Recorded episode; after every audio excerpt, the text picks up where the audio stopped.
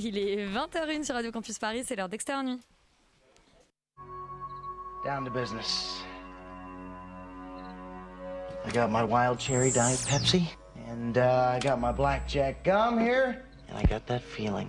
Mm, yeah, that familiar feeling that something rank is going down out there. Oui, non, non, vous ne vous trompez pas, il s'agit bien d'une apostrophe. hein. Voilà, je m'adresse à vous, chers spectateurs. Don't ever feed him after midnight. She's alive! Alive! Ready to party. I'm sorry, Dave. I'm afraid I can't do that. I'm a man. Well, nobody's perfect.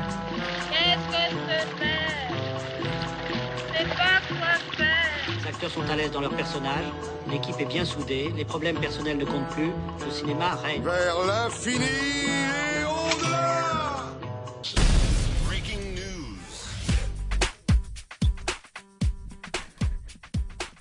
Et oui, il n'y a pas de présentation, c'est une émission qui commence tout de suite dans le vif du sujet. Euh, voilà, on parle tout de suite du box-office, Laurent. Eh ben, le box-office de la semaine commence euh, un peu sans surprise par Bohemian Rhapsody qui fait quand même un million d'entrées Un environ. film qu'on a vraiment beaucoup aimé la semaine dernière, on s'en rappelle. hein. On a dit énormément bien pour ceux qui écoutent. Waouh. Euh, ce qui est suivi quand même de très loin par le jeu qui fait 313 000 entrées cette semaine et euh, ensuite avec Venom qui tient encore la corde, qui s'en sort à peu près avec 253 000 entrées euh, cette, euh, cette semaine. Voilà, J'aime un- toujours beaucoup tes, euh, tes métaphores sportives. Ouais, ouais, parce que je, je- comme je fais pas de sport, il faut bien que j'en trouve de temps en temps un moment d'en caser. Euh, tu vas nous parler du 14h de, Par- de Paris, les Exactement. films qui sont sortis euh. Exactement, exactement. Et on commence avec un homme pressé avec Fabrice Lucchini qui fait 1270 entrées pour 22 copies, ce qui est pas mal du tout, donc une moyenne par copie de 58. Un film Euh, on parlera la semaine prochaine. on parlera la semaine prochaine et qui est suivi par Un amour impossible qui fait 917 entrées pour 21 copies, qui fait une moyenne très honorable de 44 et suivi par une petite contre-performance, j'ai envie de dire, de Kursk euh, qui fait 585 entrées pour 16 copies, donc une moyenne par 30 de, de, de 37, ce qui est pas incroyable pour un film comme ça. Ouais, et surtout pour les deux films qui vont, euh, avec lesquels on va commencer. Ouais, bah, Tu... Non, t'as un perdant de la semaine J'ai peut-être pas vraiment de perdant de la semaine, j'ai juste envie de parler de The Spy Gone North qu'on par- dont on parle aujourd'hui, que j'ai que bon enfin on va, on va vous dire ce qu'on en a pensé, qui fait 191 entrées pour 5 copies, puisqu'il a pas beaucoup de copies, mais donc une moyenne par copie de 38, ce qui est mieux que Kursk. Voilà. Donc voilà, euh, en gros, le, ouais. notre, notre espion coréen euh, a battu Thomas Vinterberg. en, bah, en tout cas par copie, oui. Et bah, tant mieux pour lui. Euh, et ben je vous le disais, on commence par Un amour impossible, donc le second film au box-office cette semaine. C'est un film de Catherine Corsini. On écoute tout de suite la bande-annonce. Ma mère et mon père se sont rencontrés à Châteauroux, dans la cantine qu'elle fréquentait. Il y a trois sortes d'amour. L'amour conjugal, c'est celui que tout le monde veut. Ensuite, il y a la passion. Et ensuite, il y a ce que j'appelle la rencontre inévitable. De mettre une femme. Oui. C'est c'est incroyable à quel point c'est vraiment un trailer de, de film français. Euh, Morgane. Eh ben, Un amour impossible, c'est un film qui se passe dans les années 50, euh, majoritairement à Châteauroux, et c'est l'histoire d'une jeune femme qui s'appelle Rachel, qui est une modeste employée de bureau. Elle rencontre Philippe, un jeune homme éduqué, cultivé, issu d'une famille bourgeoise, et euh, de cette liaison euh, passionnelle naîtra une petite fille qui s'appelle Chantal. Le problème, c'est que Philippe refuse de se marier en dehors de sa classe sociale et il ne reconnaît pas Chantal, donc la- la fille qu'il a eue avec Rachel. Légitime. Voilà, et donc Rachel doit élever sa, sa petite fille seule. Et, euh, et donc, euh, bah, c'est l'histoire de deux femmes qui vont essayer de se construire euh, malgré une situation euh, très compliquée. Un petit Euh, mot sur le casting peut-être. alors voilà, bah, c'est avec Virginie Fira, euh, c'est avec euh, Neil Schneider, et euh, donc c'est les deux grands acteurs du film. Donc Neil Schneider joue le père, euh, Virginie Fira la mère, et c'est vraiment un, un très chouette film parce que c'est une fresque qui s'étale sur deux générations, donc sur euh, la génération de la mère puis la génération de la fille. On raconte, euh, euh, voilà, le, le film, je trouve, a de multiples lectures. La première, c'est que c'est une très grande tragédie dans le sens où c'est comment inévitablement un homme va détruire la vie de deux femmes, la mère et la fille. Et euh, le film est très psychologique et tourne vraiment autour de problématiques très intimes, la famille, la relation amoureuse, la passion. Et euh, on, voilà, on comprend que le personnage de Rachel s'emprisonne complètement dans une passion dont elle pourra pas vraiment se défaire tout de suite. Elle est euh, avec un homme qui la maltraite psychologiquement, qui refuse de reconnaître son enfant. On suit également la construction psychologique du personnage de Chantal, qui voit très peu son père, qui euh, va le connaître véritablement à l'âge adulte, avec qui elle va vivre un truc terrible. Alors, je sais pas si on doit le dévoiler maintenant, peut-être pas, parce que c'est- un secret du film. Et euh, donc voilà, la figure du père, je trouve, est passionnante parce que il représente pour ces deux femmes une espèce de chope de plomb. Donc ça, c'est quelque chose qui est dit dans le film, euh, qui pèse sur la vie de la mère et de la fille et qui va complètement brouiller leur relation. Euh, leur rapport en fait empathie, la relation est complètement détériorée. Et la deuxième lecture qu'on peut faire du film, c'est les rapports mère, c'est en fait tout, euh, c'est tout ce que dit le film à propos des femmes. Je pense que euh, le film aborde des problématiques très féminines, notamment il analyse les rapports mère-fille par rapport à cette situation dramatique, évidemment. Il analyse le statut de la femme dans les années 50. Il analyse ce que c'était que le travail des femmes. Il analyse ce que c'est que d'être une mère, euh, quand, euh, ce que c'est que, que de devenir une mère, ce que c'est que de voir grandir sa fille, ce que c'est que de vieillir en tant que femme. Donc on sent que c'est un film qui a qui a été profondément écrit par une femme. Et c'est un film assez simple au fond, et c'est le portrait de- de- de- de- d'une mère et d'une fille. Voilà, c'est très chouette. Moi, j'ai beaucoup aimé. Roman, c'est un avis que tu partages? Euh, ouais, je partage. Un- Je trouve que c'est quand même un film qui est, qui est pas parfait, mais qui, euh, qui touche quand même par les, les sujets assez difficiles finalement et tabous qui, euh, qu'il traite. Euh, notamment, il y a le, passage de, de l'idylle, en tout cas de cette relation euh, fantasmatique qui vient un peu au cauchemar, qui est assez bien fait. Et il y a un espèce de, malaise qui s'installe progressivement dans le film. Peut-être que ce malaise est même un peu trop méprisé parce que y a une certaine distance du coup qui s'installe entre le spectateur et le, et le, et le film parce que le spectateur va chercher à, finalement à, s'échapper de ce malaise à tout prix. Sinon, la mise en scène, ouais, c'est ce que disait. Euh, Morgane, c'est que c'est très, euh, très simple mais euh, classique et, mais efficace, euh, qui finalement est à l'image de, l'époque que, ça représente, la fin des années 50. Euh, je trouve que la, force de, la mise en scène, c'est de pas montrer les scènes les, plus dures, parce que donc c'est ce qu'on disait, il y a la fin qui devient, la troisième partie qui devient un peu plus sombre, et on montre pas les scènes qui sont les plus dures, les plus violentes, et donc cette violence, elle est vraiment mise entre les mains du spectateur, qui lui s'imagine le pire, quoi. Euh, après sur le casting, euh, moi je trouve que je suis une amoureuse de Virginie Efira, euh, qui est brillante, qui est un personnage qui est super intéressant, notamment qui incarne une femme moderne pour son époque, qui va tenter, peut-être plus par naïveté que par féminisme, mais qui va tenter quand même de s'émanciper de, de son époque euh, dominée par l'homme et, euh, et de cette société conservatrice. Quoi. Donc euh, voilà, c'était très intéressant. Après, loin d'être parfait, je trouve que ce qui fait défaut au film, c'est le, temps, ce qui condense énormément d'années en 2h15, alors que 2h15 c'est déjà long, mais du coup ça laisse quand même des, des, des scènes vachement inégales, en fait, notamment la fin qui m'a paru super bâclée.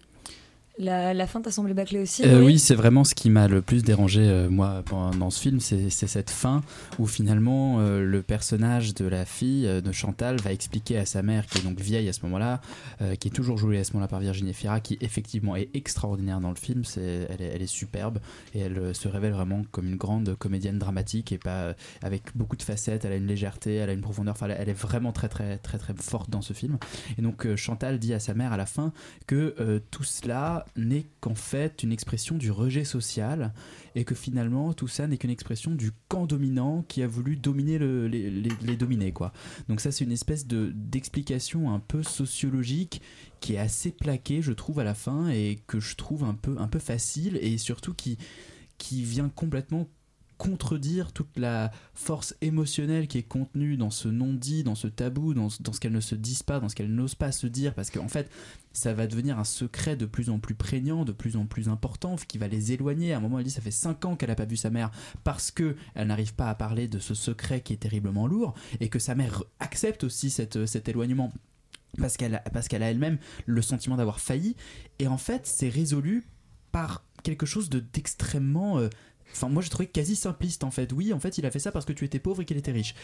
Voilà, c'est un, c'est un petit peu vite vu sur la fin. Néanmoins, le film reste quand même très bien fait, efficace, euh, un peu trop long, je trouve, par moment. Mais voilà, c'est c'est- ça, ça, ça vaut vraiment la peine de le voir pour Virginie Fira et pour aussi la force de l'histoire qui, en elle-même, en fait, euh, que le fi- film ou pas film, euh, tient complètement la route et, et fait vraiment un effet assez fort. Alors en vrai, oui, je sais pas Oui, si vous l'avez dit, mais c'est tiré du livre de Christine Angot. C'est tiré, du livre de Christine Angot, c'est pour ça que je pense que le, le secret n'est pas vraiment un secret parce que tout le monde sait un peu euh, ce qui est arrivé à Christine Angot et ce qu'elle raconte dans ce film-là. Néanmoins, néanmoins, il change le nom des personnages. J'ai trouvé d'ailleurs ce parti pris un peu étrange parce qu'il change le nom de tous les personnages, mais ils prennent une comédienne qui ressemble vraiment à Christine Angot jeune, quoi. Donc il y a Oui, y a un- alors d'ailleurs, on n'a pas parlé d'elle. euh, c'est c'est Camille Berthomier. C'est euh, c'est c'est une musicienne et, euh, et comédienne euh, sous le nom de Jenny Bess. Je dis pas de bêtises, non, je crois que c'est bien ça.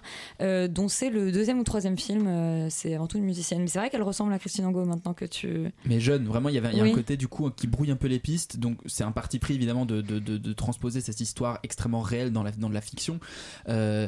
Et bon, on a beaucoup parlé de Jennifer Moi, je trouve que ce qui pêche un peu, c'est quand même Neil Schneider, qui n'est pas toujours très convaincant et dont l'écriture euh, peine un peu aussi parfois parce qu'on ne. Moi, je n'ai pas vraiment compris ce qu'il faisait de ce personnage-là, quelqu'un de charmant, d'intelligent, de brillant. Euh, il est toujours un peu en demi-teinte et, et voilà. Ça, c'est Mais le, je pense que c'est le but un petit peu au aussi, c'est euh, c'est la dualité de ce personnage qui est à la fois érudit, gracieux, etc., qu'on aime, qui nous charme dès le début, puis à la fin finalement, qui devient vachement mystérieux et pervers narcissique à souhait. Oui, mais en fait, le film a décompté un peu Mon Roi. euh, Ça aurait dû être Vincent Cassel, quoi, euh, dans Mon Roi, un petit peu. euh, J'aime bien parce que. Morgane, elle nous parle en mangeant un sandwich jambon, jambon fromage. Il est vachement bon. tu dis ça parce que Merci à la boulangerie juste à jalouse, côté. en fait, Elisabeth. Évidemment que je suis jalouse. Exactement, t'as très faim, Elisabeth. Non, mais Comme d'habitude. Voilà, et, et, et donc c'est un, c'est un personnage qui aurait dû être aussi charmant que Vincent Cassel dans Mon Roi et qui l'est pas. Et ça, c'est vrai que c'est un souci au film. Après, moi, je suis pas d'accord sur le rejet social, c'est-à-dire que euh, c'est, non, mais c'est l'histoire d'une destruction, c'est l'histoire d'un homme qui détruit deux femmes, et, et effectivement, le rejet fait partie de ça. Oui, mais euh, il n'y a la- pas une histoire de pauvres, de Bah, de je sais pas trop parce que quoi. la Mais non, n'importe quoi. secret, la, la- la conclusion de ce secret est quand même un peu bâclée. Donc un très beau film avec une fin euh, qui visiblement ne laisse pas quoi. indifférent ou en tout cas voilà euh, dresse un camp contre l'autre, peut-être le camp des dominants et des dominés. Exactement. Puisqu'il y a deux personnes qui ont aimé et une personne qui a un tout petit peu moins aimé la fin. Euh, Et qui une- dit n'importe quoi du coup. et qui quitte le plateau peut-être. Euh, on va passer au, fi- enfin, au nouveau film de euh, Thomas Vinterberg. Euh, Kursk, si je dis pas de bêtises, on l'avait pas vu depuis la communauté, euh, Thomas Vinterberg, euh, qu'on connaît ça. évidemment pour, euh, pour la chasse. On écoute la bande Et annonce. Feston.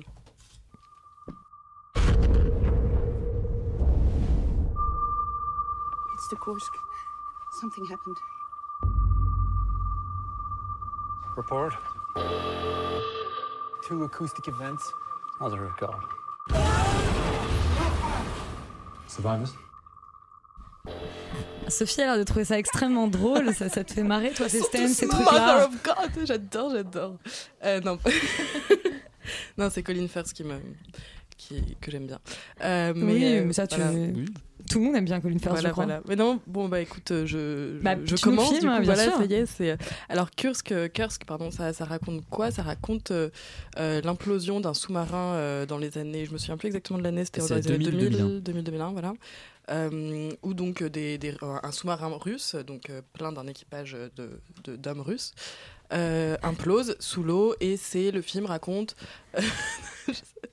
le film raconte. Implose euh, ou explose Implose. Bah, il, Il finit par exploser, Pas mal. euh, Oui, mais il implose aussi quand même. On est sur du, on est sur de la bombe atomique qui fait boum boum. en tout cas, je suis hein, très heureux qu'on ait ce débat euh, à ce moment-là. Vraiment, c'est bien. En préambule au débat critique. Donc, ce Donc sous-marin, voilà, qu'est-ce qui lui arrive Et ce sous-marin, donc, il explose ou il implose, ça dépend du point de vue. Euh, mais mais, euh, tout le film va nous raconter euh, comment est-ce qu'ils vont être sauvés, est-ce qu'on va envoyer une euh, mission de sauvetage, enfin, est-ce que les Russes vont envoyer une mission de sauvetage, est-ce qu'ils vont accepter l'aide des Anglais qui sont forcément, qui ont plus de moyens à leur disposition, beaucoup plus avancés, donc du coup qui pourraient potentiellement, euh, de manière assez certaine, sortir ces hommes de là. Et donc c'est aussi sous fond, sur fond euh, d'influence, d'alliance, euh, de politique, de pas perdre la face aux yeux du monde. Et dans un troisième temps, on a les femmes qui sont restées dans le petit village d'où est parti le sous-marin, donc les femmes de ces marins, et, on voit leur attente et, leur incompréhension face au gouvernement russe qui refuse de faire pas mal de choses qui sembleraient effectivement assez logiques à faire. Euh, parce que donc, tu- oui. euh, parce que je connais Toi- très toi- toi, bien. tu sais je- ce qui est logique à faire dans cette je suis, je situation. suis, je suis dans le gouvernement, dans tous les gouvernements du monde d'ailleurs, donc euh, voilà, je sais, je sais tout. Alors là, c'est une grosse information qu'il va nous falloir digérer. Le nouvel ordre mondial. Voilà. Euh, mais, alors- mais en fait, j'ai trouvé que c'était un film qui était visuellement extrêmement beau et enfin, j'aime beaucoup Thomas Vinterberg de toute manière, donc ça serait très difficile qu'il fasse un film qui ne me plaise pas esthétiquement parlant. Mais euh, donc voilà, donc il reste dans dans, dans ses, il a un vrai sens de, de- de- du cadre, une vraie maîtrise de la mise en scène et, et il y a quelque chose de très intéressant aussi dans ses caméras portées. Enfin, c'est très beau, c'est vraiment très beau, mais, mais ça reste là en fait. Enfin, moi, c'est un film qui m'a un peu euh, que j'ai trouvé vraiment euh, raté. Et déjà, il y a un premier truc qui est vraiment euh, très problématique, c'est que euh, donc c'est un casting quasiment, enfin les deux rôles principaux sont tenus par Mathias Schoenaert et Schoenaert, c'est ça, Schoenaert. et, euh, et Léa Seydoux. Donc du coup, euh, qui parlent tous les deux français, bon, mais euh, qui tout le monde parle anglais en fait dans, dans, le film. Et parfois, il y a au-delà même de la question de, la crédibilité, et que je trouve ça vraiment nul de faire euh, ce genre de, de de ne pas prendre en fait des acteurs russes pour jouer des Russes. Enfin, c'est il y a un moment, euh, ça, ça pose des questions de crédibilité. On a déjà souvent parlé sur ce Oui, plateau. on a déjà souvent eu ce débat. Eu ce débat, voilà. Mais, euh, mais là, en plus, ça enlève quelque chose. Enfin, ça, ça, ça, ça, ça entrave un peu la compréhension de l'histoire parce que parfois, vraiment, vu qu'on peut pas identifier tous les hommes, tous les, tous, tous les personnages, parce qu'il y a quand même beaucoup de gens donc de l'armée russe, de l'armée anglaise, etc. Et ben en fait, juste vu que tout le monde parle anglais, et ben parfois on, Mm. se- on ne sait plus lequel est russe, lequel est anglais, et on s'y perd un peu. Et c'est et c'est un peu, euh, c'est un peu étrange aussi de ce point de vue-là. Donc euh, donc voilà, ça c'est vraiment le premier défaut majeur de ce film pour moi. Après, l'autre défaut, enfin, c'est que c'est que c'est très larmoyant en fait. Enfin, c'est très, euh, c'est et surtout c'est très raté en fait sur les, les scènes qui sont censées être les scènes de tension à l'intérieur du sous-marin. J'ai trouvé qu'il y avait que c'était vraiment très facile, très. Oui, oui, euh, Bon, il n'y a pas vraiment de vraie tension, c'est déjà vu exactement, et, euh, et on s'ennuie assez rapidement. Après, le, la seule chose que j'ai trouvé vraiment intéressante du film, c'est que c'est positionné sur un regard d'enfant, en fait.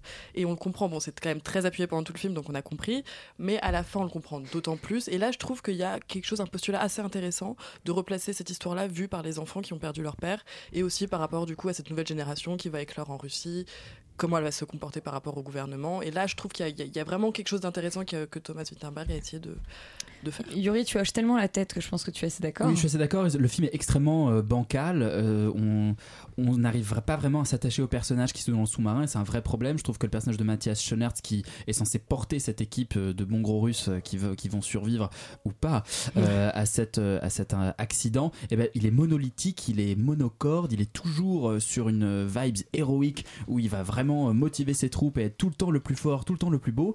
Euh, c'est un peu problématique, d'autant plus que je trouve que moi je suis pas un grand fan de Thomas Winterberg euh, à la- à l'origine et, et je trouve que il, il prend un parti pris esthétique très bizarre. C'est en fait de filmer tout ce qui se passe à l'extérieur en format resserré. Oui, c'est vrai qu'il y a ça et aussi, de ouais, ouais. et d'élargir le cadre quand ils sont dans le sous-marin. Ça n'a pour moi aucun sens. Enfin, je, je, je ne vois pas pourquoi c'est justifié d'un point de vue esthétique ou d'un point de vue narratif. C'est juste, euh, il fait joujou un peu à la Xavier Dolan, mais sans, grand, euh, sans grande logique, en fait, sans grand intérêt. Et, et de plus, et je suis complètement d'accord avec toi sur la représentation des acteurs, euh, des personnages russes par des Anglais. Enfin, c'est beaucoup d'Allemands en plus qui jouent. Enfin, il y a des, en plus une pléthore du coup d'accents français, belges, américains, anglais qui viennent se mélanger pour jouer plein de nationalités différentes.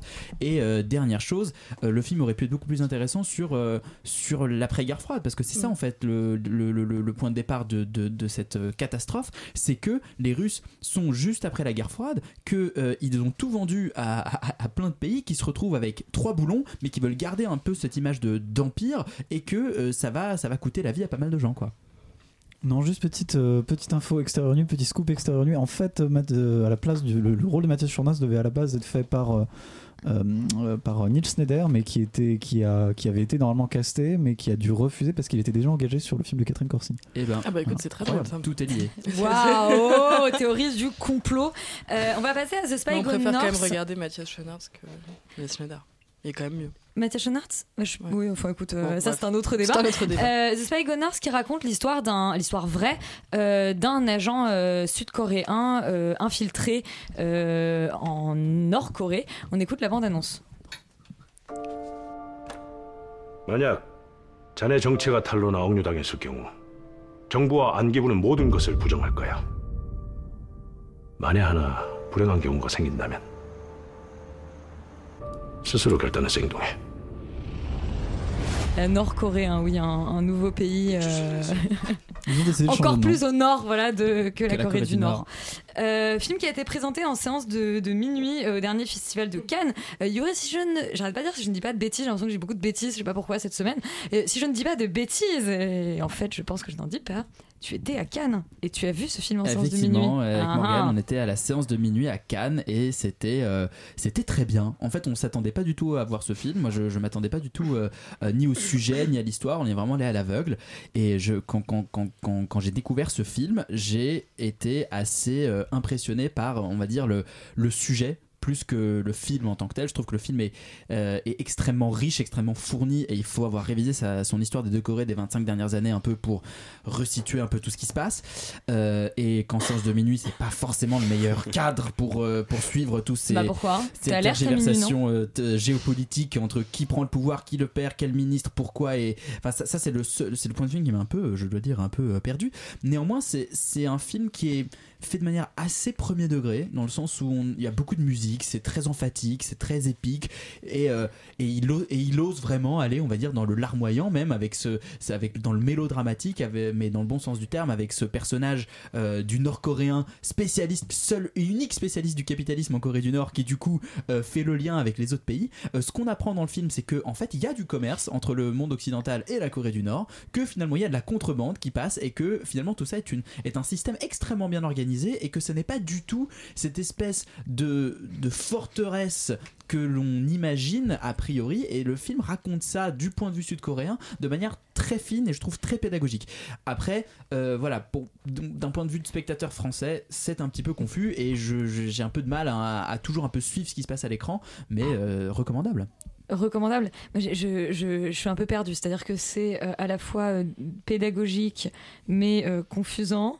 Mais c'est pédagogique, on va dire, sur les personnages et sur le, sur le fait qu'il existe des, sur le fait qu'il qu'il existe ce système-là, enfin ce- ces communications entre la Corée du Sud et la Corée du Nord. C'est un peu plus confus, surtout le volet politique, tout le volet euh, institutionnel, qui, enfin tout ce qui se passe derrière, derrière, euh, derrière, les, derrière les rideaux, quoi. Félix, toi, t'avais mieux révisé peut-être ton histoire des deux Corées? Non, peut-être à mon avis même moins bien, mais pourtant j'ai pas été si perdu que ça. Euh, après, je suis assez d'accord, la première heure est, euh, très fournie en informations et euh, en fait on nous balance un peu euh, plein de personnages, plein de situations et c'est vrai que du coup elle peut paraître un petit peu longue parce qu'il n'y a pas énormément d'action, il se passe pas grand chose, on, on instaure un peu les personnages.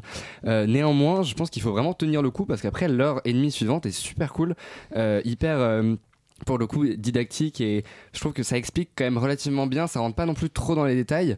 Euh, c'est vrai que c'est un film qui a été comparé au, au Pont des Espions et j'avais jamais pensé à ce- cette comparaison. Elle est vachement euh, enfin je la trouve très Oui, pertinente très pertinent. euh, parce que c'est dans le même esprit de faire un film d'espionnage politique en passant plus par la psychologie que l'action et le, le physique. Et c'est vrai que pour un, un cinéma enfin le cinéma sud-coréen c'est quand même vraiment caractérisé par ça par des films extrêmement physiques. Et là on, on, on, on met totalement à part toute cette partie là et du coup, j'ai trouvé ça euh, étonnant, mais, mais du coup très intéressant pour le sujet que ça traite. Euh, et, voilà, moi j'ai vraiment trouvé ça très, très captivant, pardon. Euh, et en plus, c'est un, un film qui euh, est assez amoral parce qu'on a vraiment plusieurs points de vue qui nous sont présentés. Et, euh, et rien n'est n'est- encore une fois on n'est pas chez Mélanie Rand rien n'est blanc ou noir. Euh, c'est très- tout est un petit peu nuancé. Et du coup ça, ça remet en question la Corée du Nord mais ça remet aussi la question la, la, la Corée du Sud. Euh, et donc du coup on n'est pas dans un film de propagande ou quoi que ce soit. Et c'est c'est- pour le coup ça c'est euh, c'est pertinent. Et je- après je connais pas la situation vraiment géopolitique actuelle de Corée du Sud mais c'est je sais pas si c'est une prise de risque ou pas de faire un film comme ça. Mais en tout cas voilà c'est euh, c'est très sympathique et, euh, et c'est surtout que c'est un film qui c'est un film qui traite de de- de- de- d'histoire c'est un, c'est un film qui traite de politique euh, et qui du coup est très informatif pour le spectateur surtout quand on connaît vraiment rien à cette euh, situation. Mais je trouve que ça dépasse aussi cela parce que ça on n'est pas dans le conflit juste de deux instances politiques qui s'affrontent mais on, on remet un peu le enfin on met le film à hauteur d'homme on remet un petit peu l'humain au centre de tout ça on met des visages sur euh, sur justement les, les, les les versants politiques qui sont représentés. Et du coup ça rend le film assez enfin on est très empathique et on est beaucoup plus dedans que si ça avait été quelque chose de plus euh, politisé et de plus euh, euh, comment dire de plus déshumanisé. Voilà. Mais c'est très très bon film allez le voir. Après il est très peu distribué visiblement mais je, moi je conseille fortement ce film. Laurent? Eh ben, je vais, euh, je vais être assez d'accord avec vous. Enfin, Ah, pas tout à fait. Euh, je trouve que, je trouve que c'est un film qui a tout d'abord en fait des défauts assez classiques de ce genre de grosses productions coréennes, comme euh, on a pu en voir certaines. Euh, la construction est un peu compliquée, c'est assez alambiqué, c'est très long, c'est un peu lent. C'est un film qui dure quand même deux heures et demie. Euh, mais qui en fait, euh, pour moi, correspond à une espèce de style en coréen entre guillemets, qui est assez finalement assez classique dans ce qui dans ce qu'ils font dans des films comme ça, toujours sur des histoires de thriller politique, etc., de, de corruption et de machin comme ça. Euh, mais au-delà de ça, euh, Genre quand il dit de corruption et de machin comme ça. Bon, je sais pas, c'est la Corée, ils font des trucs de corruption, ouais. débrouille-toi. Euh, le film, le film, pour moi, est quand même vraiment une réussite. euh, D'autant qu'en fait, il est surtout très surprenant, très inattendu. Euh, parce qu'en fait, on commence sur un, sur un, sur un film euh, d'espionnage finalement assez classique. Ça tire ensuite vers le thriller politique euh, un, peu plus, un peu plus complexe en effet avec toutes les ramifications politiques notamment en Corée du Sud euh, sur leur relation avec la Corée du Nord etc et ça se termine dans cette espèce de romance totalement improbable ouais, ça entre les deux personnages principaux qui est incroyable et extrêmement touchante et hyper euh, qui marche étonnamment bien sur un film comme ça qu'on qu'on n'imaginait pas du tout venir. Et alors déjà je trouve que le film est tout d'abord donc assez subversif politiquement en fait euh, il est assez dur vis-à-vis de la Corée du Sud, de la Corée du Sud des années 90, surtout qu'à l'époque, euh, la Corée du Sud sort un peu lentement d'une assez longue période de dictature, enfin euh, soutenue par l'Occident, etc., mais, mais quand même d'une dictature assez dure. Et donc ça explique en gros comment euh, les Sud-Coréens se servent du Nord en fait, Euh, et la politique sud-coréenne se nourrit de la menace du Nord pour pouvoir, euh, Ouais. pouvoir ou pas exister, etc. Donc c'est assez dur et assez, et assez, euh, assez scandaleux en fait de, de- de- de ce point de vue-là. Et il y a aussi un autre élément qui, à mon avis, est peut-être encore l'élément vraiment politique et l'élément vraiment un peu subversif du film, qui est en fait pour moi, c'est un film qui est un peu un hymne à la réconciliation des deux Corées et donc à la réunification des deux Corées, ce qui est un thème qui est euh, pour la Corée du Sud extrêmement, extrêmement peu suivi. La plupart des Sud-Coréens en fait, ne sont pas pour la, réuni- la- la réunification, contrairement à la Corée du Nord, où en Corée du Nord, en fait, c'est un des objectifs politiques et même genre affichés du régime. Euh, alors que le, film, moi, est vraiment pour moi, euh, ouais, un vrai, un vrai hymne à la réconciliation, quoi. Et c'est, il y a un truc assez, assez fort et assez touchant dans, dans, ce- dans cette description là de euh, d'une Corée qui essaye de manipuler l'autre. euh, et de l'autre qui malgré tous ces tous ces tous ces espèces de dehors euh, dictatoriaux complètement insensés elle est peut-être en quelque sorte un peu plus pure enfin c'est c'est assez c'est assez étonnant et assez assez déstabilisant et vraiment vraiment surprenant et bien fait Morgane, le mot de la fin est pour toi? Non, mais c'est un super film, franchement, faut aller le voir. C'est un thriller politique. euh. Ah oui, d'accord. non, mais c'est vrai, euh, il y a un super sujet. euh, c'est tout ce qui a été dit est vrai. Et euh, vraiment, j'ai beaucoup aimé ce film. Et, euh, et c'est très intéressant. Et puis, ça, voilà, c'est ce que tu disais tout à l'heure, Félix, euh, sur euh, l'humain qui est dans un système un peu déshumanisé. quoi. Et du coup, on est très attaché au personnage principal, très attaché au personnage euh, coréen du, du Nord. Et euh, c'est vraiment un très chouette film. Voilà, faut aller le voir. Mais écoutez, il faut absolument aller voir donc The Spy euh, Go North, surtout qu'il n'est pas très distribué, donc je pense que même, s'il réalise donc une bonne performance par copie, il faut quand même un petit peu euh, se dépêcher. Euh, Sophie, euh, toi tu as été voir Heureux comme Lazaro, un film italien euh, Si, d'Alice. Euh, Roacher. Euh, un, un nom très compliqué que je n'ai jamais entendu prononcer. Rohrwacher. Merci. Euh, on écoute la bande-annonce.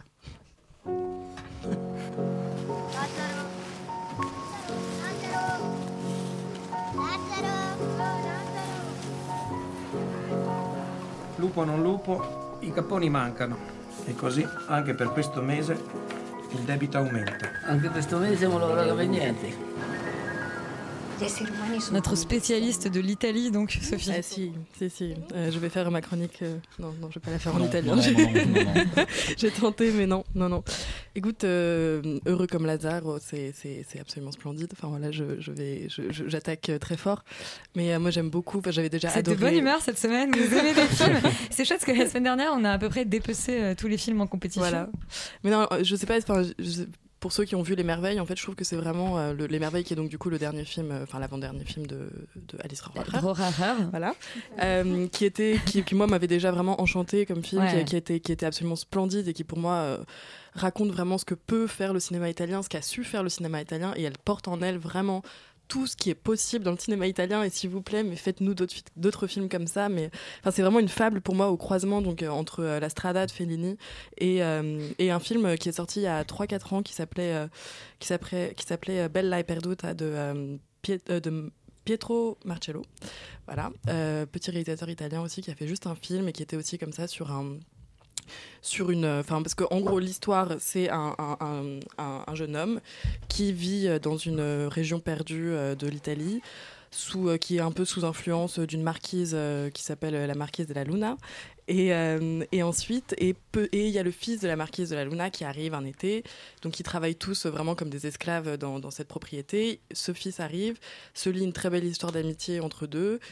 Euh, il y a une, espèce de catastrophe, des loups arrivent, enfin on entend les loups et puis on comprend pas trop. Il y a les policiers qui finalement finissent par arriver, se rendent compte que la situation est en fait totalement illégale et décident de rapatrier tous ces, euh, tous tous ces esclaves en fait euh, dans, dans la vie moderne, donc dans, dans, dans, l'Italie d'aujourd'hui. Et, et notre jeune héros en fait tombe d'une falaise se réveille, euh, donc dans le film 10 minutes plus tard, mais euh, dans la réalité, euh, 50 ans ont passé, et euh, va à la recherche en fait de, de tous ceux qu'il a connus, de Antonia qui était sa grande amie euh, dans, dans ce, entre, ses, entre ses domestiques, et euh, à la recherche de Tancred, le fils de la marquise avec qui il avait lié cette super belle hi- histoire d'amitié. Et, euh, et donc du coup, c'est par ce personnage-là qui est un personnage décrit un peu comme, enfin, et, joué aussi comme, euh, comme un peu l'idiot du village, mais, euh, mais dans le sens, dans un sens très poétique et très pur, en fait, quelqu'un qui, qui est très naïf et qui n'a aucun second degré et qui vraiment comprend tout tel qu'on lui dit. Et, c'est à la fois parfois un peu gênant, mais aussi très très très touchant, en fait. Il y a vraiment une, poésie de cette espèce de, personne qui ne peut pas s'adapter à la vie euh, aujourd'hui. Et, euh, et c'est incroyablement beau et, touchant. Enfin, vraiment, il y a, quelque chose de. De très abouti, ça fourmille de mille idées. Et en fait, ce qui est très très beau, c'est que dans Les Merveilles, il y avait le côté euh, poétique Qui avait été Grand Prix à Cannes, euh, Les je Merveilles? Grand oui, Prix. oui, oui, Grand Ouais. Prix, ouais. Et qui avait quelque chose de très poétique et de merveilleux. Enfin voilà, c'était vraiment les merveilles. Et autour du rêve, de l'enfance, du retour, euh, bon. Et, et là, on a moins, on a un peu plus perdu ce côté euh, rêveur parce que c'est quand même une, une fable assez douce amère sur vraiment l'incapacité aussi, je pense, de l'Italie à se réconcilier avec euh, sa partie rurale et à, et à accepter cette partie rurale-là. Et en même temps, quelque chose d'incroyablement doux. Et donc, c'est un pendant dans le sens où les merveilles, pour moi, étaient très solaires. Là, on est plus dans quelque chose de très lunaire, si on peut, si on peut dire euh, ce, mot par rapport à ça. Et aussi avec toute la référence aux loups qui, sont constamment là, qui reviennent. Ça m'a fait penser aussi à Rester vertical, du coup, le film de Guiraudy sur la question du loup. Du... Enfin, je, trouve qu'il y a vraiment. Ça fourmille, c'est énorme. Enfin, bon, là, j'en sors, euh, j'en sors il y a une heure et, et j'avoue que, que c'est beaucoup trop court le délai pour vraiment en parler de manière très, très aboutie. Mais, mais c'est vraiment splendide et au niveau de la mise en scène aussi, il y a quelque chose de, de- de magnifique et c'est tourné en pellicule. Il y a, il y a un grain absolument splendide. C'est une réalisatrice qui ose aller dans. dans... On l'arrête plus, on l'arrête plus. Non, qui ose aller dans, dans, dans le clair-obscur, qui est même plus un clair-obscur. C'est vraiment, il y a des scènes où. euh, Bah, solaire a- et lunaire, du non, coup. mais il y a des scènes en fait où, où, où, où elle n'utilise pas de, de, de lumière artificielle, je pense. Enfin, vraiment, il n'y a aucun, aucun ajout de lumière. On est dans la pénombre la plus totale. On voit que les profils se détacher. Et, et, ça raconte quelque chose de l'Italie et de, de, ce- de cette metteuse en scène, mais de splendide. Enfin, c'est vraiment, c'est vraiment un film, mais mais fascinant et mais génial et juste mais d'une d'une tendresse en plus envers euh, envers euh, ces personnages qui est mais, mais époustouflant. Tu, tu es conquise en je, tout cas. je, je suis tout à fait conquise. Écoute, tu, euh, le, voilà. tu, le, tu le vends, je trouve que ce terme est terrible après avoir entendu tellement de belles choses. Dire tu le vends très bien, on va dire tu nous le. Ah, tu le vends très bien. Tu le. Oui, écoute, je vais rester sur vendre, mais c'est vraiment un sale terme quand on parle d'un film splendide comme celui-ci. Euh, le nouveau euh, Claire Denis, donc High Life, qui est un film, alors c'est quand même une coproduction franco-allemande, anglaise, polonaise et américaine. Pas mal. On écoute la bande-annonce de ce, de ce joyeux bordel.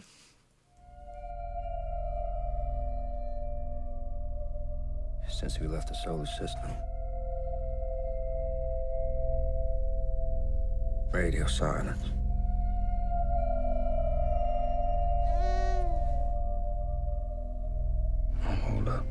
Bon, ça a moins l'air d'un joyeux bordel que d'une veillée funéraire.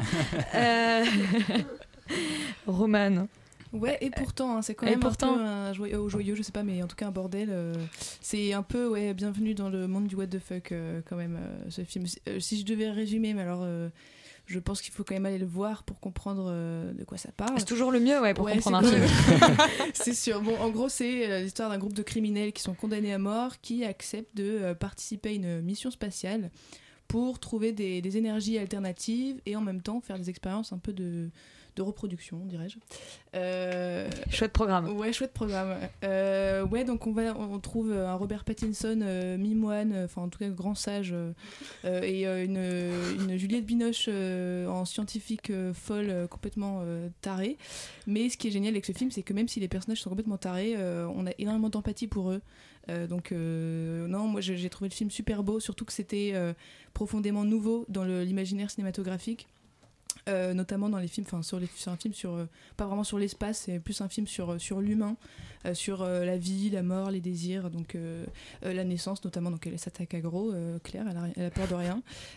C'est super beau, euh, c'est complètement inattendu aussi parce que euh, c'est pas un film de, science-fiction à proprement parler, c'est-à-dire que c'est pas un film qui nous parle de, l'impact des technologies euh, euh, sur l'homme, mais plutôt de la place de l'homme dans ce monde technologique et, surtout donc c'est vraiment un film sur l'humain et sur tout ce que tout, ce qui différen- différencie l'humain de la machine. Donc j'ai trouvé ça super intéressant. Après le. euh, Oui, non, t'avais un.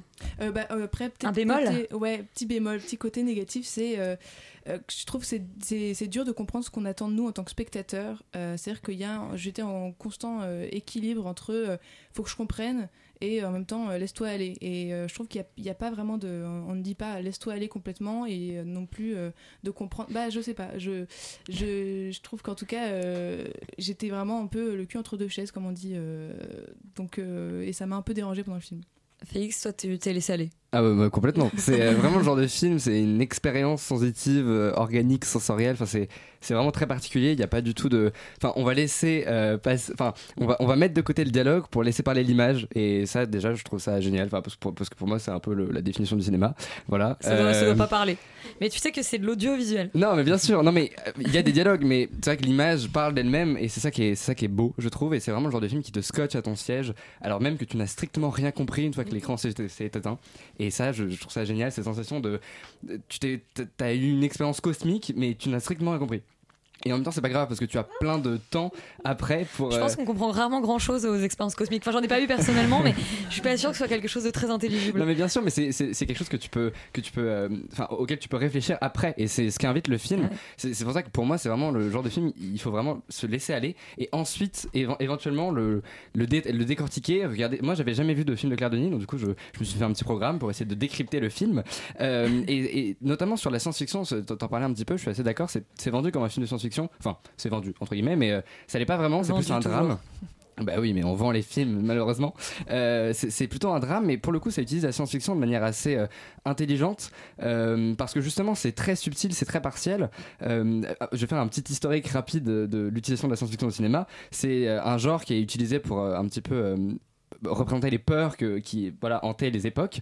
Euh, c'est vrai que dans les années 50-60, quand Laurent fêtait son adolescence, euh, c'était euh, c'était un peu plus l'espace comme menace qui arrivait justement sur la planète Terre pour détruire les humains. Et c'est vrai que petit à petit, là, dans notre, contempora- dans, dans notre contemporanéité, on arrive à des films qui n'utilisent plus l'espace pour comme euh, comme menace mais comme moyen de, de s'échapper Ouais. d'échappatoire Euh, et c'est vrai que le mal c'est l'humain et voilà pour enfin, First Man, euh, euh, Interstellar. Interstellar, on First peut Man, même c'est pas de la citer, science-fiction, hein. Premier Contact. Tout à fait. les films spatiaux, entre Ouais. guillemets. Et c'est vrai que High Life s'inclut dans, dans ce dans cette utilisation de la science-fiction là et c'est vraiment pertinent enfin c'est c'est très contemporain en tout cas Euh, après bien sûr du coup c'est très nihiliste c'est très misanthrope mais il y a quand même des, des lueurs d'espoir de temps en temps On aime Et- bien ça, nous. bah, bien sûr on, a- on adore parce que voilà l'être humain c'est quand même une pauvre merde Non, mais Sauf en- nous, hein. sauf, sauf nous nous on est nous on est top nous Euh, et du coup Claire Denis va vraiment se servir de l'espace Félix a le seum là. pour emprisonner au maximum Charlie qui est contagieux. Exactement, j'aime pas les humains. Euh, et du coup, Claire Denis va vraiment utiliser l'espace pour emprisonner au maximum ses personnages euh, et du coup étudier tous les thèmes de sa filmographie, comme euh, l'a dit très bien Roman. Et du coup, euh, c'est assez. ab- C'est-à-dire qu'elle construit un point de vue et en même temps, l'œuvre est quand même abstraite et ça permet au spectateur de projeter sa subjectivité et de lier un, un petit peu les images entre elles pour construire un sens. Donc, du coup, c'est à la fois euh, un film qui donne un point de vue et en même temps qui invite à construire son propre point de vue. Donc, c'est assez dialectique et moi, je trouve ça génial. Et ben ça a l'air. Euh, alors Sophie, je vais pas te demander si t'as compris ou pas parce que d'après ce que tu m'expliques hors antenne, tu ne sais pas si tu as compris ou pas. Ce qui Ah, est- ce c'est qui est c'est surtout déjà- que je sais pas si j'aime ou pas en fait. Enfin, Ah, c'est- aussi. C'est voilà, non je je suis pas sûre. euh, Non en fait, enfin si- c'est c'est absolument splendide visuellement. ça, Ah, c'est de nouveau splendide. C'est Très C'est splendide. beau tout euh, ça. ouais. c'est- J'ai passé une après-midi cinématographique, mais ravie. Qu'est-ce que t'avais pris On allait au cinéma, on saura Tu ne pas. veux pas savoir. Mais non, j'ai trouvé ça, bah, c'est non, mais c'est magnifique. Il y a vraiment une mise en scène exceptionnelle, euh, le- un jeu sur les couleurs qui rappelle vraiment, qui, qui est vraiment ancré dans notre époque. Pour le coup, sur tout un tas de films qu'on a pu voir, je pense, euh, il y a beaucoup de couleurs quand même très néon, très, très comme ça, très Comme froides. The Neon Demon. Voilà, ou bien je pensais peut-être plus, Oui. euh, je pensais peut-être plus à- au film avec Robert Pattinson justement. euh, Ah, le, celui des frères. euh, voilà. euh, Safdie. Good Girl, euh, Good Girl, non. Good, Good Time. Time. Good Time. Good Good Girl. Raté. Good Girl. C'était pas le bon mot. très raté. Mais euh, Un sur deux. Voilà, donc il y a quelque chose d'assez intéressant sur ce qu'elle raconte effectivement de notre époque et je, vous rejoins là-dessus sur euh, sur aussi euh, le rapport homme-machine. Mais euh, je pense aussi que ce qu'elle a essayé vraiment de nous raconter, c'est un rapport homme-animal et est-ce que quand plein d'hommes deviennent restent dans un huis clos, est-ce que forcément ils vont tous devenir des animaux et se finir par s'entretuer ou est-ce que effectivement tu peux être sauvé par la naissance d'un bébé euh, dans l'espace? Et, ça et c'est là que je pense qu'il y a quelque chose d'assez intéressant. Et, en fait ça fourmille de d'excellentes idées. C'est un film qui est vraiment euh, mais, mais, mais multiforme. Il y a énormément de choses mais ça manque pour moi cruellement de de souffle ça manque aussi de c'est pas incarné en fait. Enfin je veux dire euh, c'est trop froid c'est c'est- ça laisse trop c'est c'est non pas que le cinéma expérimental me dérange, mais loin, loin, loin, loin de là. Mais là, euh, là, j'avais besoin d'un peu d'émotion. J'avais besoin qu'elle me donne quelque chose d'un peu plus, euh, enfin qu'elle parle plus au spectateur en fait. Enfin, j'ai l'impression que vraiment elle s'est parlé à elle-même et que c'est génial et ça, ça doit être génial d'être dans sa tête.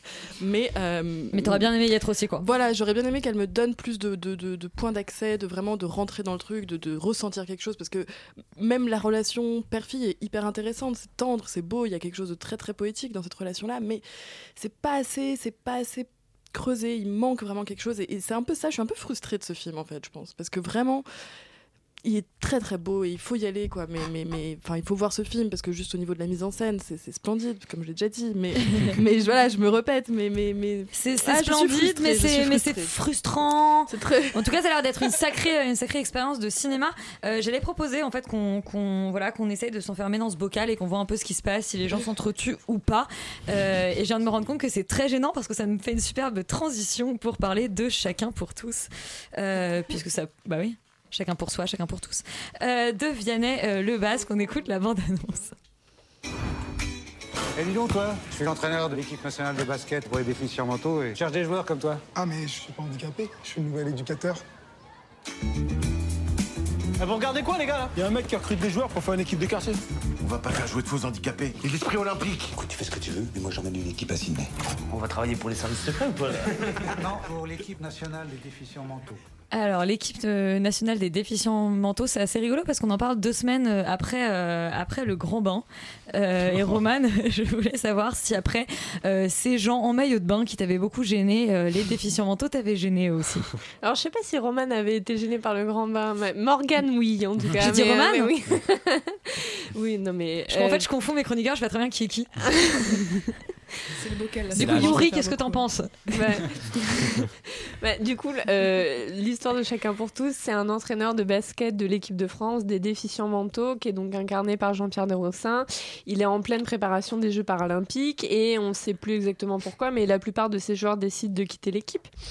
Sauf que lui, il veut maintenir la fédération en vie. Il faut absolument que son équipe candidate aux Jeux paralympiques, sinon il perd toutes les subventions. Et pour remédier à ce problème, le personnage de Jean-Pierre Daroussin, Martin, décide de tricher en intégrant dans l'équipe des joueurs valides. Moi, je trouve que c'est un film qui part avec un très, très gros handicap, en fait, sans mauvais jeu de mots. Euh, il a un mauvais sujet, c'est-à-dire que comment on peut aimer un type qui, euh, qui intègre dans, dans une équipe de basketteurs des, des mecs euh, normaux alors qu'il est censé avoir des déficients mentaux. Donc on voit pendant une heure et demie. Oui, l'inverse aurait été plus noble peut-être. Euh, Ouais, peut-être, mais là, c'est vraiment c'est difficile, quoi. Enfin, je trouve que c'est se mettre des bâtons dans les roues de partir avec un sujet comme bâtons ça. dans les roues, ouais. ah, mais on peut continuer longtemps avec. Mais. euh, du coup, euh, voilà, en soi, le personnage euh, de Jean-Pierre Daroussin, il a une petite fille qui est déficiente mentale, donc on sent qu'il veut garder la fédération en vie pour des gens comme elle.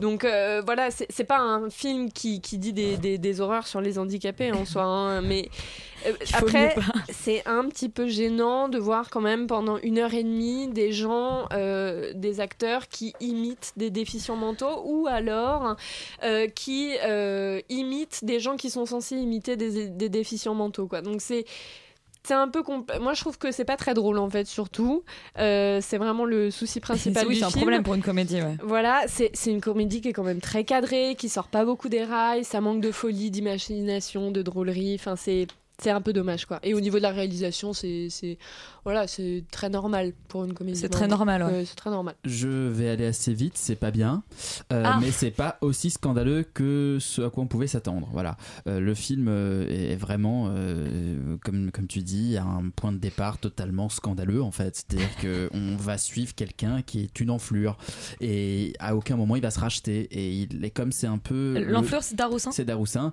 et, euh, et, et- qui est très bien le film. hein. Il vraiment il tient le film. Néanmoins tout le reste est un petit peu problématique. Après effectivement il y a des comédiens qui sont des vrais déficients mentaux qui jouent des déficients mentaux. Ça c'est peut-être assez intéressant. Mais effectivement tout ce postulat de comédiens qui vont faire semblant d'être des déficients mentaux, moi ça me ça te pose des questions un peu on va dire morales par rapport au film et, euh, et par rapport à l'histoire qui est racontée. C'est basé sur une histoire vraie euh, qui s'est passée en Espagne. On aurait beaucoup, euh, je pense qu'on aurait bien préféré d'avoir un documentaire sur, sur cette histoire vraie, sur cette équipe espagnole, plutôt qu'un film de fiction euh, euh, mièvre et pas très intéressant euh, français fait pour les, les grandes masses, mais qui ne rencontre a priori pas trop son public. Le seul truc drôle à peu près, c'est à la fin quand on se rend compte que l'équipe qui est en finale est Triche aussi. Mais c'est triche des Russes, aussi c'est et normal. c'est des Russes. Voilà, ça c'est assez marrant. Mais bon, à part ça, euh, pas grande C'est toujours rigolo de taper sur les Russes, c'est plus Toujours. marrant sur les handicapés. Ouais. Toujours marrant. Euh, on va parler maintenant. euh, on va, en fait, on va terminer l'émission euh, chez Netflix. Euh, D'abord en parlant d'House of Cards, la saison 6. 6 Non, six, oui, 6 six, six, six, monsieur. Laurent me fait 5 de la main, mais c'est bien la saison genre, 6. hein, Je suis un passe-partout un peu nul. Euh, on a une petite bande-annonce pour se remettre dans cette, euh, cette ambiance euh, toujours euh, si sympathique. I'm asking a very real question about her ability to Are you lead. even capable of defining her? I think she might be the worst thing that has ever happened to this country. This slate of yours, it will set us back a generation. They will completely support me. Euh, J'ai l'impression que c'est une mauvaise imitation de Trump. T'en fais des meilleurs, hein, euh, Yuri. Ah, C'est très gentil. Euh, alors House of Cards, on avait, on avait parlé de l'arrêt de la série après tout le scandale l'année dernière avec Kevin Spacey. Finalement, euh, la saison 6 a bien vu le jour. Euh, Est-ce que c'est pour la bonne cause, Yuri? Et- alors ça fait longtemps que House of Cards c'est pas très bien donc ça, ça, ça, ça- on va dire ça poirote un peu Combien dans une de temps, espèce tu de- dirais? Bon, je dirais ça fait 2-3 saisons que c'est beaucoup plus faible que ça ne l'était au début que ça a beaucoup moins d'intérêt que Trump a été élu et que donc finalement la fiction a rattrapé la réalité sur plein de sujets La réalité mais a rattrapé la alors fiction, là plutôt. alors là oui oui bon un euh, cette série n'a déjà aucun sens donc on va pas essayer de donner un sens à cette chronique Euh, parce que finalement on est sur un concept assez innovateur je crois c'est euh, une série complètement dadaïste c'est-à-dire Ah. que on, on a pris un épisode, on l'a découpé en morceaux, on a tout jeté en l'air et puis on a dit voilà, ça euh, c'est de l'art. Et c'est ma série, euh, elle, elle tient la route. C'est, c'est un- une série qui n'a ni queue ni tête. Elle, elle a été écrite par un, elle écrite par un algorithme en fait. Ils ont pris toutes les saisons d'avant de House of Cards, ils ont dit fais un truc qui ressemble à House of Cards, tac tac tac tac tac. C'est le fameux algorithme Netflix, mais on sait à quoi il sert aberrant. C'est-à-dire que on- la saison démarre sur une tentative d'assassinat, on apprend assez vite qui est derrière, et puis c'est pas très grave, et on passe à la suite. Euh, à un moment, le, Ah, le personnage début, de ouais. Qui du coup remplace Frank Underwood, est enceinte. Mais ça sort de ça sort de nulle part. On dit boum, tiens, elle est enceinte. Bam, voilà, bah, deux épisodes après, euh, elle, elle est enceinte jusqu'au cou. Et enfin, c'est c'est une série qui ne. Mais après, qui ça régresse entame- Elle est moins mais- enceinte ou pas non, Malheureusement, non. malheureusement non. Ça rendu le truc vachement plus intéressant. C'est une, c'est une série qui entame énormément de, de personnages, de de d'intrigues qui n'en clôt aucune. C'est-à-dire qu'à la fin de la saison, quand même, rien n'est clos. On n'a rien compris. On est toujours dans le même état un peu euh, éberlué. Et je remercie Extérieur Nuit de m'avoir quand même fait regarder toute la saison parce qu'en temps normal, je pense que je me serais pendu avant. Mais écoute, euh, écoute, je suis ravie que tu ne sois pas pendu en tout cas. Euh, Laurent, toi, est-ce que tu as eu des envies de, de suicide ou de meurtre? Bah moi, si quand même, non. S'il faut accorder une chose à Netflix, Ah. euh, c'est qu'ils sont doués pour faire de, de l'efficace. Moi, j'ai trouvé que d'une certaine manière, cette saison était assez efficace parce que je l'ai quand même bingé en à peine deux jours.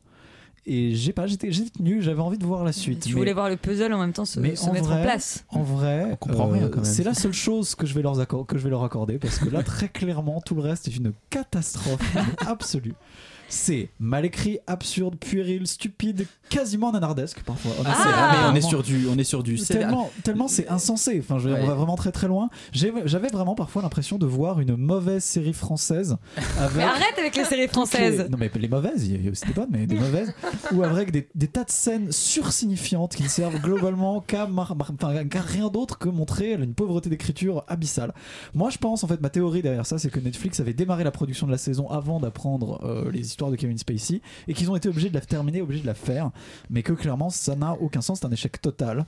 Euh, on a un presque, enfin, lister les, les problèmes serait, enfin, on a, on a vraiment Serait pas temps, beaucoup je trop dire. long, ouais, je veux dire, on a l'impression qu'il manque quasiment une saison en fait entre les deux parce que il y a entre plein- chaque épisode, il manque une saison, presque, non mais presque. Je veux dire, c'est c'est complètement allusif. Il y a des trucs, ça part dans tous les sens, ça va nulle part. Il y a des personnages, on ne comprend pas ce qu'ils font. Enfin, je veux dire, ils sont là, ils C'est sont une post-série, euh, Laurent. Mais- Ouais, bah enfin très clairement, euh, c'est peut-être un peu trop post-série pour moi, je suis peut-être un peu trop classique.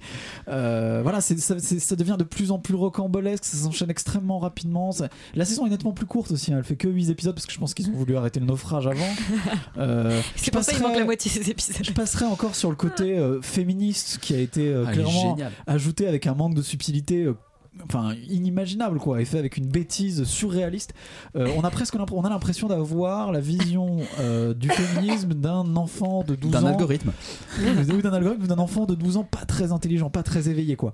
C'est une euh, Qui joue au basket? qui joue, qui joue peut-être peut-être mieux au basket qu'il ne fait des séries. En tout cas, je l'espère pour lui. Mais non, honnêtement, honnêtement, c'est c'est une catastrophe. Euh, moi, je suis très, un très gros fan d'House of Cards et même je suis, je suis d'accord sur le fait que les dernières saisons sont plutôt en dessous que le début, qui est incroyable. Là, vraiment, c'est Enfin, je, je, je, je me suis, je me suis senti mais, mais violé. Enfin, j'étais pas bien. Euh, il y avait, il y a- il y a- ils ont quand même réussi à rendre le personnage de, de Claire Hale, enfin Claire Underwood, qui se re- reprend son nom de jeune fille.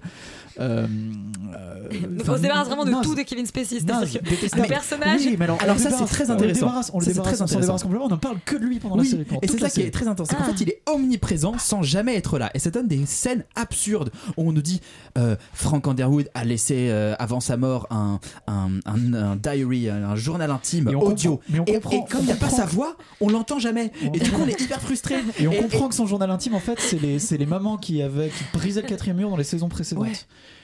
Ah, mais ça, c'est malin. Et ça, c'est malin. Mais c'est le seul truc malin, honnêtement. euh, enfin, Ah, moi, j'ai pas compris, par exemple, amené- tu vois, je- ça m'a- pas, amené euh, avec. Bah si, parce que quand ce qu'il dit. enfin, J'ai- pas compris amené- Yuri. euh, C'est amené avec, euh, enfin, avec la, la- comment dire, la, la- la- la subtilité d'un éléphant dans un magasin de porcelaine. Enfin, c'est une catastrophe, vraiment.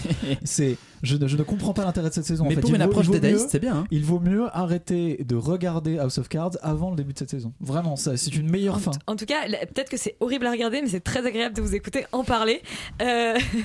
Netflix, Netflix a quand même un avantage, euh, c'est que. Ou alors en fait peut-être que c'est nul, hein, mais en tout cas ils ont ressuscité le film inachevé d'Orson Welles de l'autre côté du vent. Euh, on écoute la bande-annonce, on en parle juste après.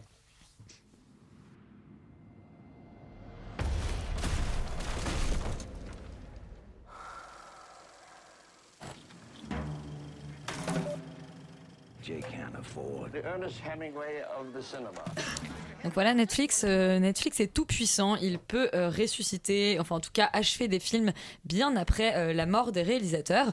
Euh, c'est accompagné d'ailleurs d'un documentaire.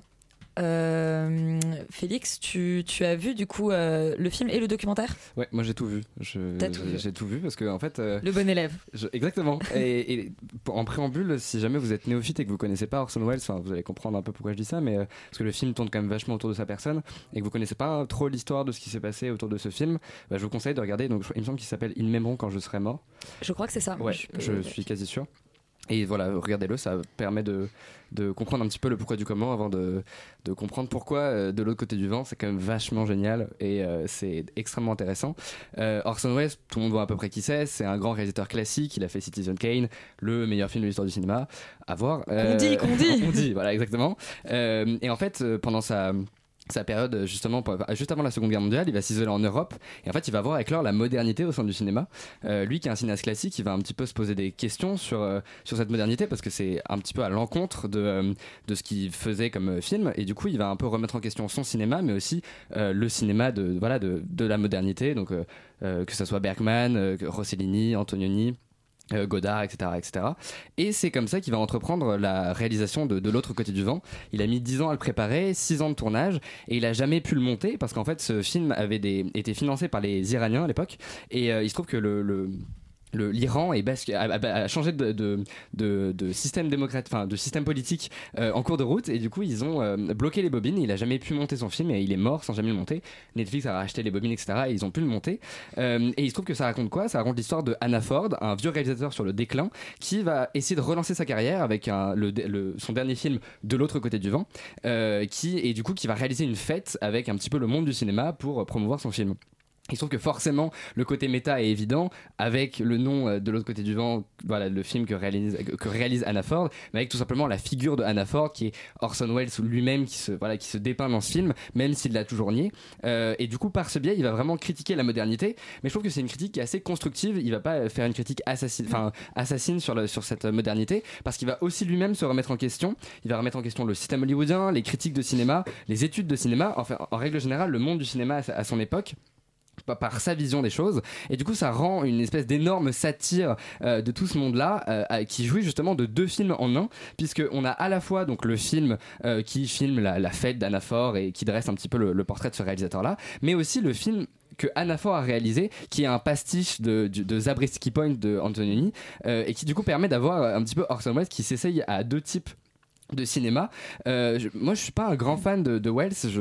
J'avoue que j'ai un peu du mal avec le cinéma classique, mais là, j'ai vraiment trouvé ce film extraordinaire dans sa forme. C'est- un film moderne en fait, et voir Orson Welles faire un film moderne, Mais Orson Welles, il a des côtés très modernes. Hein. Citizen Kane, c'est mais- modernité as- assez euh, étonnante pour, euh, pour l'époque à laquelle il a réalisé. Oui, bien sûr, mais après, il y a quand même une, il y a quand même un- un- une, une forme qui est très classique et des, des- des personnages qui le sont. Et là, quand tu vois le film, c'est c'est vraiment c'est c'est surcuté. Enfin, bon, après, ça, je sais pas si c'est lui qui l'a voulu ou pas, mais en tout cas, au niveau de la mise en scène et tout, il y a, un- côté très nouvelle vague. C'est assez euh, étonnant. Il joue avec les couleurs. Il y a, une scène de sexe dans une voiture qui est totalement hallucinante. Enfin, c'est une, vraie expérience visuelle et c'est très étonnant de le retrouver là. En tout cas, moi, j'ai pas du tout retrouvé Orson Welles euh, là-dedans. Et donc, du coup, je, voilà, je, trouve que c'est, euh, en fait, ça permet de montrer que il- lui aussi est moderne et il s'inclut dans la modernité tout en la critiquant. Et je trouve ça hyper culotté d'utiliser la modernité pour la critiquer.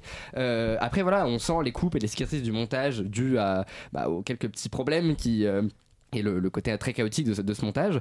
Euh, et du coup, le- certaines situations sont assez difficiles à suivre, mais euh, sinon, le, le- c'est- le film a un réel intérêt sur, euh, quand, quand on connaît un petit peu le bonhomme et on connaît l'histoire du film.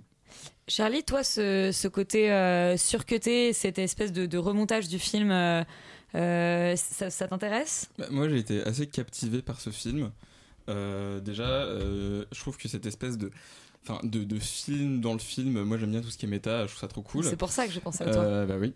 et, euh, et, et, et ouais, enfin, c'est ce truc complètement, euh, complètement chaotique qui nous perd.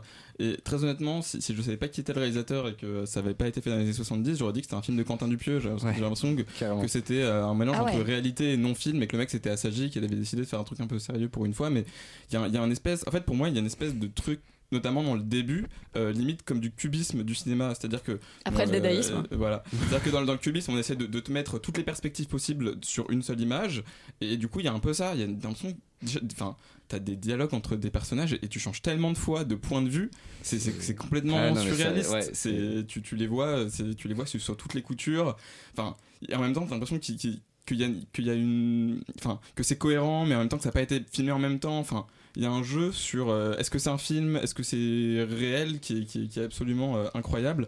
Après, euh, je pense qu'il y a un il y a un problème peut-être avec ce film, c'est euh, le, le côté posthume. C'est-à-dire que euh, ce, ce- cette espèce de génie dans, dans, dans le montage, est-ce que c'est vraiment un truc que, que qu'Orson Welles avait déjà décidé à l'époque?